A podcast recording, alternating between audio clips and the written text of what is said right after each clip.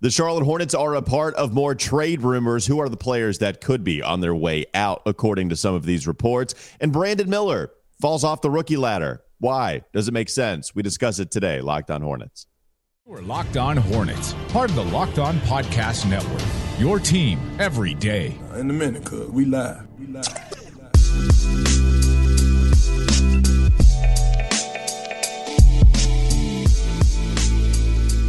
It's Locked on Hornets, part of the Locked On Podcast Network. It's your team every day. Thanks for making us your first listen. We're free and available anywhere you get your podcast, and that includes YouTube. Today's episode is brought to you by FanDuel. You can make every moment more right now. New customers get $150 in bonus bets guaranteed when you place a $5 bet. Visit FanDuel.com/lockedon to get started. That's Doug Branson. You can find him on Substack, everyhornetsboxscore.com. I'm Walker Mehl. You can listen to me on WFNZ every weekday from 12 to 3 p.m., where we will be discussing Charlotte Hornets trade rumors and NFL coaching candidates that you could see as the next head coach of this Carolina Panthers team. That's what we're going to be going through. Back and forth, back and forth. How do the Hornets fix themselves? How do the Panthers fix themselves? How do the Hornets fix themselves? Panthers are doomed. That's what we talked about. I saw that the Panthers interviewed someone named Frank Smith for their head coaching opening, and I can't think of a more sort of automated name than Frank Smith. A name that you make up when you're when you can't think of a name to make up. You go, Frank. I talked to Frank Smith. Mm-hmm. If the Hornets do fire Coach Clifford, I just ask that they hire someone with a name slightly more interesting than Frank Smith. Does it have to be more interesting than Ben Johnson? Ben Johnson's fine. I think that's okay. Is more interesting because Ben is short for Benjamin, and I think that's slightly more interesting than Frank Smith. Frank Smith will never win an NBA title. I'm just telling you that right now. Yeah, maybe an NFL title, hopefully. That's the thing. I think there is beauty and simplicity in the NFL, not so much in the NBA. You got to have something spicy. Franklin, even if his name is Franklin, that spices it up. We don't need the L-I-N. We just need Frank Smith. We need the W-I-N. I want to see the W-I-N right now. They do. I'll take that. I would gladly hire a win to be a part of the Charlotte Hornets staff. And maybe one way they can do that is via trade. Trade rumors, hot stove. Heating up, not hot stove. That doesn't make sense. But trade rumors, they're heating up for the Charlotte Hornets and some of the other teams as the deadline approaches. Early February, Doug, less than a month away before we actually get to the trade deadline. I know you have this report here. Eric Pincus tells us who could possibly be on their way out of the Charlotte Hornets organization. Eric Pincus from Bleacher Report writing about his latest trade rumors that he's hearing. The scuttlebutt. And he says that the Houston Rockets could target a backup big. He mentions Daniel Gafford from the Washington Wizards, but he goes and throws in the current Hornets starting center with Mark Williams out. That's Nick Richards could be the target for Houston. He also writes that the Charlotte Hornets are expected to make just about anyone available bar LaMelo Ball, Brandon Miller, and Mark Williams. Does not include NSJ on that list, Walker. So we can take these one at a time. What do you think about Houston targeting Nick Richards? What do you think the Hornets could bring back? What do you think about the idea of trading Nick Richards? Just give me all you got, Walker, on Nick Richards. If you trade Nick Richards right now, or if you traded him within the next couple of weeks, and Mark Williams, let's just say for this specific case, Mark Williams wasn't available. Then the guy that we talked about yesterday, who we weren't piling on, we promise, we weren't piling on, Nathan Mensah will be your starting center, the only traditional starting center or center for that matter that you have on the roster. You're looking at a lot of small ball five, PJ and Nathan Mensah, and then you can't go anywhere else. Unless James Najee decides that he's coming over right here and now, and I would be all the way here for it. But I don't expect that to happen this season. So we need to do flight tracking. See if there are any flights coming from Barcelona to Charlotte. I would get excited if I saw one. So it's going to be tough to be able to trade any center. Mark Williams not really on the table like that.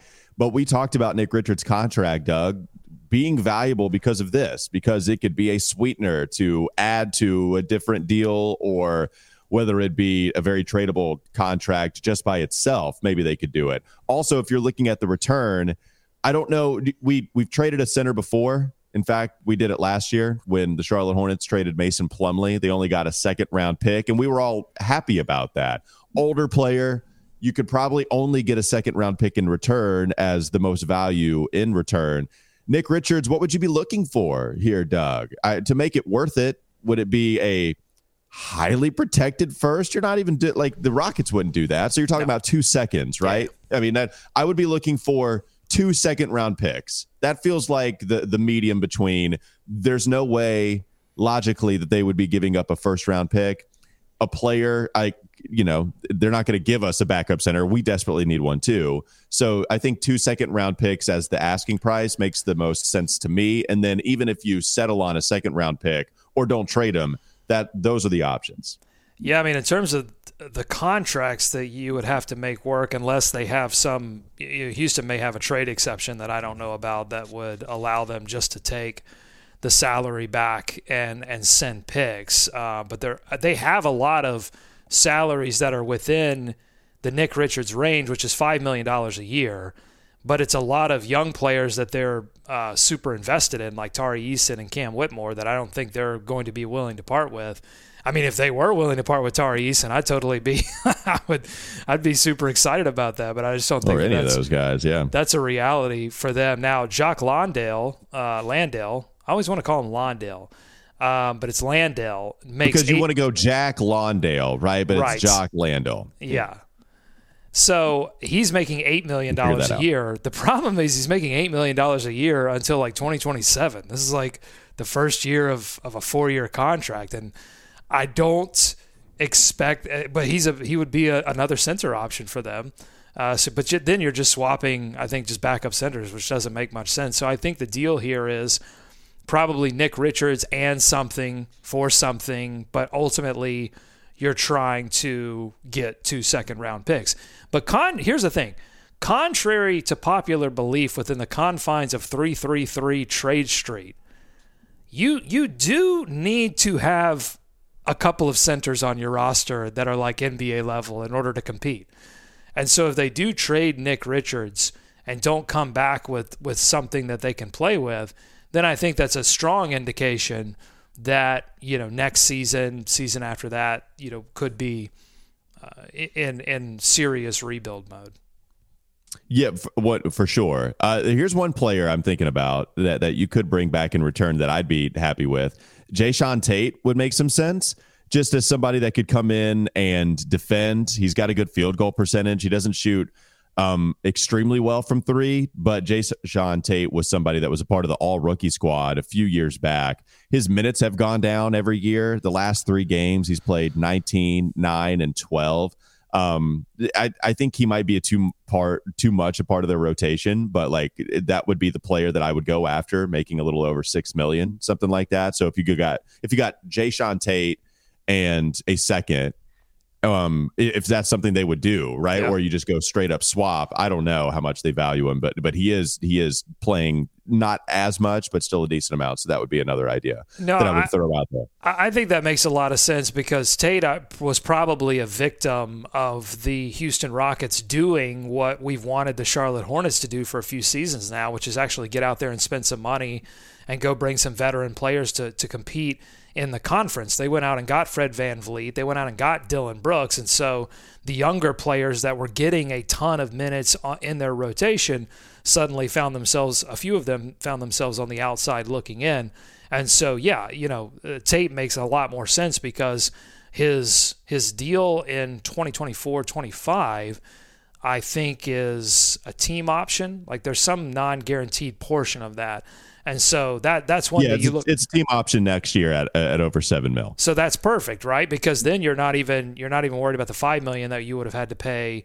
Yeah, this is all about book cleaning. I think that's what Hornets fans should be prepared for this coming trade season. Don't be prepared for moves that indicate, oh, this team is like, wants to get out of the basement. They want to get out quickly. I think you're going to see a lot of moves like we saw with Washington and Detroit, where you have to really like look closely to understand the motivations. They're going to be salary cap motivations. They're going to be book clearing motivations as they prepare to rethink this entire roster and break it down.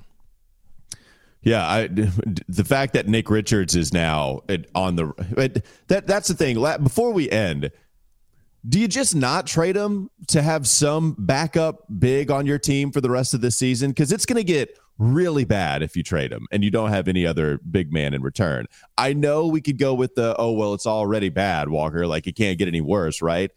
Actually, yeah, I guess it could. I know I asked that question a lot, but it could. If you don't have Nick Richards – and you don't have Mark Williams available, and it's only Mensah, hey, that's tough. Then how much does that affect everybody else that you hope to see succeed on this team for the second half of the year? So is it worth it going after Tate or 2 second-round picks just to have everybody, play with PJ and Mensah at the starting center spots until Mark Williams comes back? And how much can you trust Mark Williams with a back injury right now? Maybe you just don't trade him. Maybe sometimes that's the best idea. Is Boban technically with the Rockets? I see him listed here on the cap sheet, but I'm not sure he's a member of the Rockets. But take Boban. Yeah, you bring back Boban. That would be interesting. Here's the thing: could you trade for and include in the trade a pair of platform shoes and just throw those on Brandon Miller? Let's see if we can get him back on the rookie ladder if he's getting some center minutes. or the Rockets, maybe they have a space shoot where you can just propel yourself up to the rim and protect it. Maybe you never know. The Rockets for a reason. All right, yeah, you got to get in there and negotiate. Mitch, make the call. I like that segment. That was good analysis at the very end. Let's move on to the second segment. Coming up next on the Locked On Hornets podcast. Yowza! One guy that is absolutely not on the trade market, it is Brandon Miller, but he falls off the rookie ladder. Does it make sense? We'll talk about that in just a moment. This episode is brought to you by eBay Motors. Passion, drive, and patience. That's what brings home the winning trophy. It's also what keeps your ride or die alive. eBay Motors has everything you need to maintain your vehicle and level it up to peak performance, from superchargers, roof racks, exhaust kits, LED headlights, even more than that. Whether you're into speed, power, or style, eBay Motors has you covered. With over 122 million parts for your number one ride or die, you'll always find exactly what you're looking for. And with eBay Guaranteed Fit, your part is guaranteed to fit your ride every time, or you get your money back. Because with eBay Motors, you're burning rubber, not cash. With all the parts you need at the prices you want, it's easy to turn your car into the MVP and bring home that win. Keep your ride or die alive at ebaymotors.com. Eligible items only. Exclusions apply. eBay Guaranteed Fit only available to U.S. customers. More Locked On Hornets ahead. Doug, we have the NBA.com rookie ladder, and we have the ESPN rookie ladder. Now, I believe that the NBA.com rookie ladder, they update that like every week with not a whole lot of analysis behind it. They just basically maybe have one sentence on each player, why they moved up and down that week, or maybe it's that month or whatever, right? I know Sam Farber, big ol' NBA rookie ladder guy, NBA.com rookie ladder guy. ESPN, they did their own version of the rookie ladder. Mm-hmm. Brandon Miller, nowhere to be found. What? Number 2 overall pick, nowhere to be found. Some of the guys that were on this list include Scoot Henderson, who, look, we have quite the history with Scoot. Interesting. Scoot's been, oh, don't you do that. No, look, even me, I wanted Scoot Henderson too, but there's no way Scoot at this point should be ahead of Brandon Miller. You stop. Don't do it. You know what, I will do it. You know what, actually, I will do it. I would like, there's been a lot of talk on this show about apologies and who should be giving apologies. I would like to demand an apology from some of these commenters out there that were, I think, a little too quick to write the story on one Scoot Henderson. So you all can just issue those apologies, right? You just click the little comment button on YouTube. And if you're listening to this on podcast, just jump on YouTube, click the little comment button and put in there, I'm sorry, Doug. And that's all you have to do. You're maniacal is hit what submit. You are. That's Scoot Henderson is above him on the rookie ladder. Also Jordan Hawkins, Craig Porter Jr., Isar Thompson, Trace Jackson Davis. So pretty sure I saw a Boozer kid on there too. I think I saw him. That's the 2026 ladder. Yeah. What do you make of Brandon Miller not being on this list? Well, what you have to understand is that all of these rookie ladders are very much what have you done for me lately. They are not evaluations of the season as a whole. That's the whole idea behind. It's not an MVP race. It's a ladder. You climb up.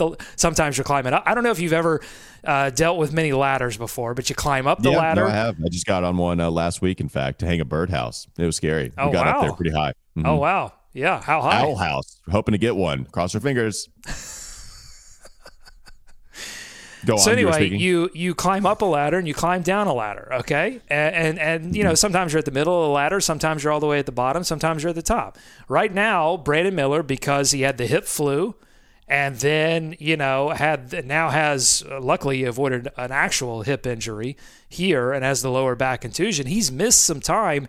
And even when he was back, when he came back probably too early from whatever sickness he was dealing with, he wasn't playing very well. And overall, I think this season, he's probably been given too many minutes too early for a rookie, and he's been given too much responsibility. And so that has led to some, like when you look at the numbers, some inefficiencies that are just not present in some of the other guys, like Hawkins, like Hawkins. I mean, I'm not even, look, Chet Holmgren, Victor Wembanyama, they are in a universe by themselves. Let's just kind of move those guys. They're all the way off the ladder. They're in space. But, you know, when you're talking about the other guys, Hawkins, Porter, and Hawkins, and Trace, you know, these are guys that don't have the same kind of shot responsibilities that Brandon Miller has been forced upon Brandon Miller because of the injuries, and so the numbers don't look great. No, they don't. Not in the last month. And just so we're clear, right, you were trying to explain exactly how the ladder works, and this is the exact write-up on it. We're at the midpoint of the NBA season. Typically, when we hear about players starting to hit the fabled rookie wall, however, the starts at the top of this rookie year's class show no signs of doing so. The number one pick in Wemby, Holmgren, they're up at the top. And so all season, Bobby Marks, Kevin Pelton, they'll be checking in on first-year players, including everyone at the top who is eligible for Rookie of the Year, ranking the top 10. And so it's basically not as clear as what you were saying, Doug. And so that's why I think people are getting frustrated with, wait, this does feel like a top 10 all year measure instead of just what's been happening lately. And here's how they put Brandon Miller outside of that top 10 list. Here they say since December 17th, we're almost there at a month. I mean, we're right there at a month. Brandon Miller is averaging 1.8 free throws per game. That's 15th amongst all rookies and 2.4 per 36 minutes. In the past month, Miller ranked outside of the top 30 among all rookies in effective field goal percentage at 45%. Since December 15th, right at a month too, Miller shot 36% on layups, dunks, and floaters, the second worst during that span among players with at least 50 attempts. So, Doug, I think when you're battling ankle injuries like he has, like not anything that holds him out to the point where it holds LaMelo, much more serious ankle injury LaMelo suffers. Tweaks. But both tweaks to both ankles, and you're dealing with the sickness too, I do think that is going to make what is already a weakness a much more glaring weakness, which is finishing inside. This was the thing that was criticized about him by you, me, and others who weren't high on him. That was the main criticism, him coming into the NBA. He's still shooting well on catch and shoot opportunities. Maybe the 3-point percentage is down as a whole from what it was earlier, but it's the inside game that when you're not feeling great, when you're not 100% and the players aren't necessarily that great around you, LaMelo just coming back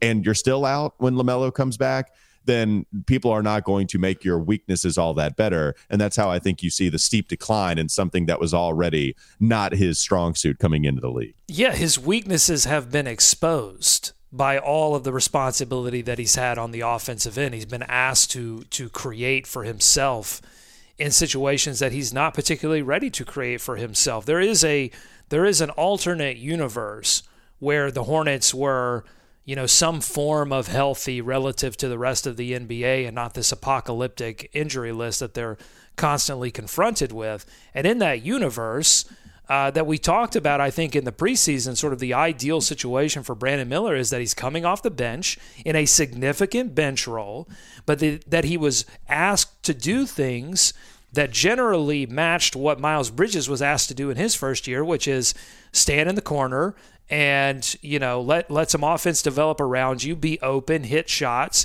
and occasionally we'll ask you to create as the season goes on, and you'll expand your role sort of naturally in that way. Well, that hasn't happened. And so, yes, his weaknesses are going to be exposed in a particular way. Here's the good news. The good news is that I think what we've seen is Brandon Miller quickly learns from his mistakes, and he has a supreme confidence such that I'm not concerned at all that the mistakes that he's making right now, the inefficiencies that we're seeing, are somehow going to damage him in the long term. I think he's just going to soak all of this up like a sponge, take it into the offseason, and we're going to see a brand new Brandon Miller in his second year. And I think we're going to see a brand new Brandon Miller in his third year. He is going to make leaps every single year, and it's going to be really exciting to watch. So don't be concerned with ladders. Don't be concerned with rookie MVP races. I don't think either of you or me thought that Brandon Miller was going to like shock the world as one of the better rookies. I'll speak for myself. I always saw him as someone that was going to shoot up in second, third, fourth year, and everybody was going to be like, wow, I had written this guy off in his rookie season, and all of a sudden, you know, he's developed. That felt like his trajectory more so than like, ooh, make a big splash in year one. Yeah, I mean, I honestly, I thought he would help pretty quickly. I thought just with his skill set and that shooting at his size, I didn't think he was going to shoot at 40%. Like, he was knocking down everything from mid-range and deep. Like that's something I didn't see coming right away. And that's why the lack of talent around him has really exposed him too. It would expose anybody. It would even make it harder, right? Not even expose means, oh, he's been hiding something this entire time. It would just be harder for any rookie to come in and play with this lack of talent. I did think, though, like, as we gave some pre-draft analysis, we said, Brandon, there's no way he fails, right? Like, it was all about the whole upside. What are going to be mistakes, as you say, and what are going to continue to be limitations? And we'll figure that out as his career goes on. But Brandon has been one of the, if we were to do an overall evaluation based on game one to where we are now, Brandon Miller would be top 5 rookie. I would think so, with it. I'm not thinking at the top of my head, certainly outside of Chet and Wemby, but top 5 rookie if you were to measure the entire season. Any last thoughts, or do you want to move on? Every single time Brandon Miller drives inside and, three guys converge on him and he loses the basketball, that's an opportunity for him to go back and look at the tape and understand what went wrong on that possession. And again, everything that I've heard about him and everything that I've seen, where he can make adjustments in game. Like, he can make some mistakes in the first half, and then in the second half you see, oh, he tried that same thing again and did something different. Like, all of that leads me to believe that there's nothing wrong with Brandon Miller. There have been guys where they've made mistakes, rookies made mistakes in the past, and I go, man, I don't know. It just seems like this mistake keeps getting made over and over. I'm not seeing the learning. I'm not seeing the progression there. That's not at all happening with Brandon Miller. I'm not concerned about him at all right now. Yeah. Oh, no. The fourth quarter amnesia is. But I would like my apology. So, make sure you get that in early. Don't forget, put a reminder in your phone. I'm sorry, Doug, about the Scoot hate. Yeah. He's cooking right now. Just letting you know, when you do that, listeners, I'll apologize to you right after your apology. So just want to know that. One more segment to go. Coming up next on the Locked On Hornets podcast. Come on, man. The Hornets play the Pellies tonight. They lost badly the first time. And here we are talking more Mensah. This was Mensah's debut earlier in the season, Doug. So now he gets a chance to have revenge on Jonas Valanciunas. How's it going to go? We'll talk about it in the last segment coming up soon. This episode is brought to you by BetterHelp. What are some things that you want to keep the same about yourself or your life in 2024? Where are you already crushing it? And then you can think maybe opposite of new year, new me. Around New Year's, we get obsessed with how to change ourselves instead of just expanding on what we're already doing right. Maybe you finally organized one part of your space and you want to tackle another, or maybe you're taking your supplements every morning and now you want to actually eat breakfast too. Therapy helps you find your strengths so you can ditch the extreme resolutions and make changes that really stick. If you're thinking of starting therapy, give BetterHelp a try. It's entirely online, designed to be convenient, flexible, and suited to your schedule. Just fill out a brief questionnaire. You can get matched with a licensed therapist, and then you can switch therapists anytime for no additional charge. Celebrate the progress you've already made. Visit BetterHelp.com/LockedOnNBA today to get 10% off your first month. That's BetterHelp, H-E-L-P, BetterHelp.com/LockedOnNBA. This episode is also brought to you by FanDuel. The NFL regular season, it's done. We are now on to the divisional round to end the NFL playoffs, but there's still time to get in on the action with FanDuel, America's #1 sportsbook. Right now, new customers get $150 in bonus bets guaranteed when you place a $5 bet, and that's $150 in bonus bets, win or lose. The app is so easy to use. There are so many different ways to bet, like live same-game parlays. You can find bets in the new Explore tab. You can make a parlay in the Parlay Hub. That's the best way to find popular parlays. You can even do more than that, like we do when we go and transition into a different league, and we bet the buzz sometimes. We don't do it consistently. That's not what we do, but we do it sometimes. And if we were to bet on the line today, Doug, what is the line? What's the line for the Hornets-Pelicans contest? The Hornets are 11.5-point underdogs. Now, okay, what Vegas may not know is that the Charlotte Hornets just had a players only meeting. Now, I don't know how much that would affect the spread or not, but if Vegas doesn't know that, if they haven't been paying attention to Terry Rozier saying that at a players only meeting, there could be an opportunity. I'll give you a couple of other, what do you call them? Props. Props, yeah. 6+ made threes, LaMelo Ball, +600. I like that. I think LaMelo's going to come out shooting a lot in this game. Record a triple-double. LaMelo Ball's at +2,700. The other player that they have is CJ McCollum at +8,500. I would not take that. But I think LaMelo Ball, I'm sniffing here for a big game. Just came off a 21-10. I think he could make it a triple-double here against the New Orleans Pelicans. All right, go to FanDuel. Vegas not accounting for the Charlotte Hornets POM. They don't account for that, so make sure you go there. Visit FanDuel.com/LockedOn. Make your first bet a layup. FanDuel, the official partner of the NFL. Pelicans preview coming up next. Locked on Hornets.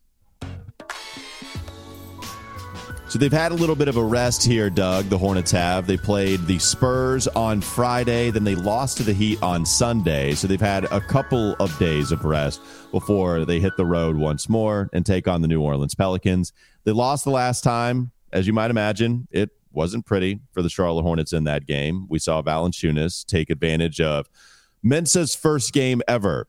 Yeah, that's correct. They won 112-107, so it's not like they won by a huge margin of victory. No. And it was the second quarter that separated them just a little bit, but Charlotte actually came out in the second half and put it on them, scoring 37 points. Usually the third quarter, that's the Achilles heel of an already weak Charlotte Hornets team. What do you expect to see tonight? No, it was a close game in that first contest, surprisingly so, although that was December 15th, and in the middle of December was a period, beginning of December, middle of December, you know, they had lost LaMelo in that late November period, and the Hornets like sort of came together and really focused on the defensive end of the floor through most of the month of December, and that's where you thought, okay, well, maybe they could survive, and then they let the leash up on that, but that was part of that New Orleans game was part of that, where they were playing aggressive defense. I think they had six or seven steals in that game. Terry Rozier had 30+ points and I think 3 steals in that game. So yep, that you know, they've got to refine that. This you mentioned that they're on 2 days rest, but I think that's less important for the physical aspect of the rest and more important for the mental aspect of the rest. The players only meeting, they've got to reset. They've got to, all right, they're getting some players back. Everybody's got to refigure out their role and refigure out what this team has got to focus on. It's got to start on the defensive end of the floor, and it's got to be about guarding without fouling, because New Orleans as an offense is so reliant on Zion getting to the rim and getting fouled, on Valanciunas getting fouled, on McCollum getting contact so he can get easy points in the line. They are 7th in the NBA according to cleaning the glass and free throw rate. The Hornets defense 23rd in the NBA at allowing allowing teams to get to the free throw line. And I'm sure if you looked over the past couple of games, it's even worse than that. They are addicted to fouling, and a large part of that, I think, is not having Mark Williams, you know, depending on Mensah's inexperience and Nick Richards having to overcome some things, you know, will hurt them. But look, this is going to be a tough game because New Orleans is on a heater right now. They're one of the hottest teams in the NBA. But we'll see if 2 days rest is enough for the Hornets to kind of slow them down a little bit. No, you're right. If you remember back in the middle of December, the first time these teams played, Pelicans were hovering around 500. In fact, they were 13-11 coming into that game. That win got them to 14-11. Now they're 24-17 on the season. And the recent losses they've suffered, they actually are coming off of a loss on the road. They're on a pretty long road trip, coming off of it, going back home for the first time in 5 games. Their most recent contest was against Dallas, back-to-back. They suffered a 5-point loss. They beat them the first time. The other losses here recently, Doug, it's against Denver on the road, and it's against the Clippers, who have been on more of a heater than what the Pelicans have been. Bottom line, this is a good basketball team. They figured something out with the way they've been playing the last month, really getting started in that winning streak that they had that included a Hornets victory. I'd go to immediately what you mentioned, Doug. Zion Williamson getting to the basket. But also, the Pelicans are just a good driving team in general. Zion Williamson is the head of that snake. But Brandon Ingram's good, too. Even if he doesn't get to the rim all the time, he can, you know, do the mid-range thing that we've become accustomed to a different Brandon doing here. But Brandon Ingram is good at the mid-range shot. But both of those guys are very efficient driving to the basket. They get a lot of their points that way. They're one of the top teams in attempts, driving, points percentage coming from them. You see them get a lot of their points that way. And so you have to worry about the point of attack defense. They've been struggling to stop ball all year long. And then that's when you have to have Nick Richards really step up. Like Nick Richards, it's been rough go for him. If Nick Richards can step up and be that back line, and if we can, his prize will be getting traded to Houston. That's right. That'll be his prize. It has to be okay. You have a couple of things to make up for, right? It's tough to stay in front of Zion. Like, you're not going to be able to do that. I get it. Can you stay in front of everyone else? So stay in front of guys. And if they beat you, can Nick Richards recover enough? And then you rotate, you know, how you need to.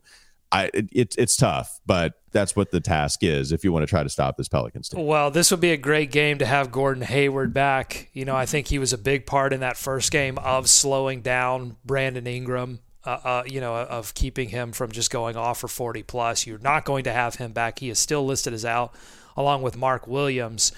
But two guys did jump up into the questionable range. One of them, Brandon Miller, with his low back injury, and Frank Ntilikina, listed as questionable. And here's Steve Clifford on Frank Ntilikina to Rod Boone of the Charlotte Observer, talking about Ntilikina being out since breaking that tibia in preseason. He said, quote, "It's actually been a pretty significant hit for our team. I don't know if people know he can guard anybody like Melo. There aren't many guys who can guard Melo. Frank can make it hard on Melo. He's a great individual defender, great, and a terrific pick and roll defender, and there's not many guys like that." So if they get Frank Ntilikina back, it could be interesting because, look, you need to see some progress on the defensive end. If you're looking for things to watch in this game, because honestly, I'll set the expectation for you. The Hornets, I would love to see the Hornets not get smoked in this game. There were some games when they were still at the beginning of this losing streak where they've lost 15 of 16 or 14 of 15. At the beginning of that streak, they were losing games where they were competitive throughout the game, but never a threat to beat the team. You know, they would stay, so sort of hover at 4 or 5 points down. That's what I want to see the Hornets get back to. That's where I'm setting the expectation. I'm not even setting it at get a win.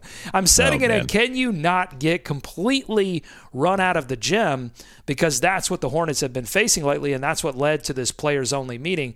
That's the expectation, and I think getting back in transition.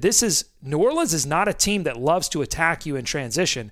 And so if New Orleans does that, if they're able to do that, if the Hornets allow them to do that, then you start to say, okay, there are some serious issues. I would love to see the Hornets make smart decisions at the rim, hit a few more layup opportunities when they're there, because Valanciunas is going to make it very difficult to get those opportunities. But when you get them, you have to make them, and you have to kick that ball out and knock down some three-point shots. That's why I was serious about the LaMelo Ball stuff. I think this could be a big game for him because he is going to have to knock down shots, and I think he knows that, and I think he's going to attempt a lot of threes in this game. All right, so yeah, if defense and you know all that matters, especially with the wings, right? You're not necessarily looking at the guards attacking as much because CJ is the pop guy, but if you're looking at guys that are driving, Cody Martin not on the injury report, that's a good sign because now any day that Cody Martin is not on the injury report is a win for both Cody and the Charlotte Hornets. We do give thanks to the gods that have allowed us to have one thing after coming back from injury. And so it does look like he'll suit up tonight, but also big game for him.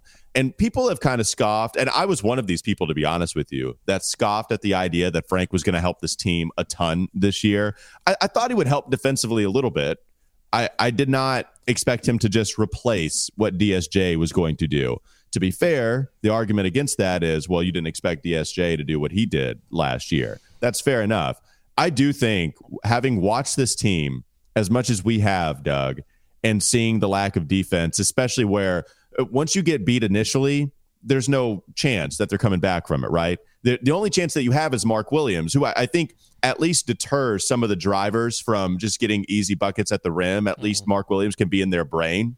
Look, the dude's smart, and he's bigger than everyone else. He's got a longer wingspan that has to count for something. But now that you don't have Mark, now you have to rely on Nick Richards making the right read, and that's a little iffy. So if Frank Ntilikina was there to clean up the mistakes initially, it gives your team a shot. Like I actually do think Steve Clifford is right in how he's been a big miss. No, I'm not trying to say they would have won 15 or 20 games. I am trying to tell you that bar you're setting, we're asking to lose, yet just lose by single digits. That bar, maybe we have a lot. Maybe we have 15 more of those. Maybe like not that many. You get the idea. I do agree with Steve that it might be a bigger miss than what we've given it credit for all season long. And we haven't seen him, not one game. All right, that'll do it for Locked On Hornets. Thanks for making us your first listen. We're free and available anywhere you get your pods. That includes YouTube. Go check out Doug's Substack, everyhornetsboxscore.com. I'll be on WFNZ today, like every weekday, from 12 to 3 p.m., Sports Radio 92.7 FM. Have a great rest of your day. We'll be back with you tomorrow to recap the Pelicans game. And real quickly, Doug, I invite everybody that listens to the podcast to head to Graham Street Pub tonight. Oh, wow. WFNZ doing a Hornets watch party. Going to be me, going to be Wes Bryant, my co-host, who also provided coverage last year on Bally's, doing the halftime show alongside Ashley Shamity. So Wes Bryant, Walker Mehl, even Josh Fitty-Marlowe, our wily producer. We're all going to be out there at Graham Street Pub. That's cool. Yeah. You could, cool. In fact, if you want to deliver, now I'm not in Charlotte, but if you want to deliver your apology personally, you can do it to Walker. Walker can, by proxy, deliver it to me. I think I've blocked most of the people that need to give me an apology. I think I blocked most of them on Twitter, so they can't do it there. But they can do it on YouTube, or they can deliver it to you personally at Graham Street Pub.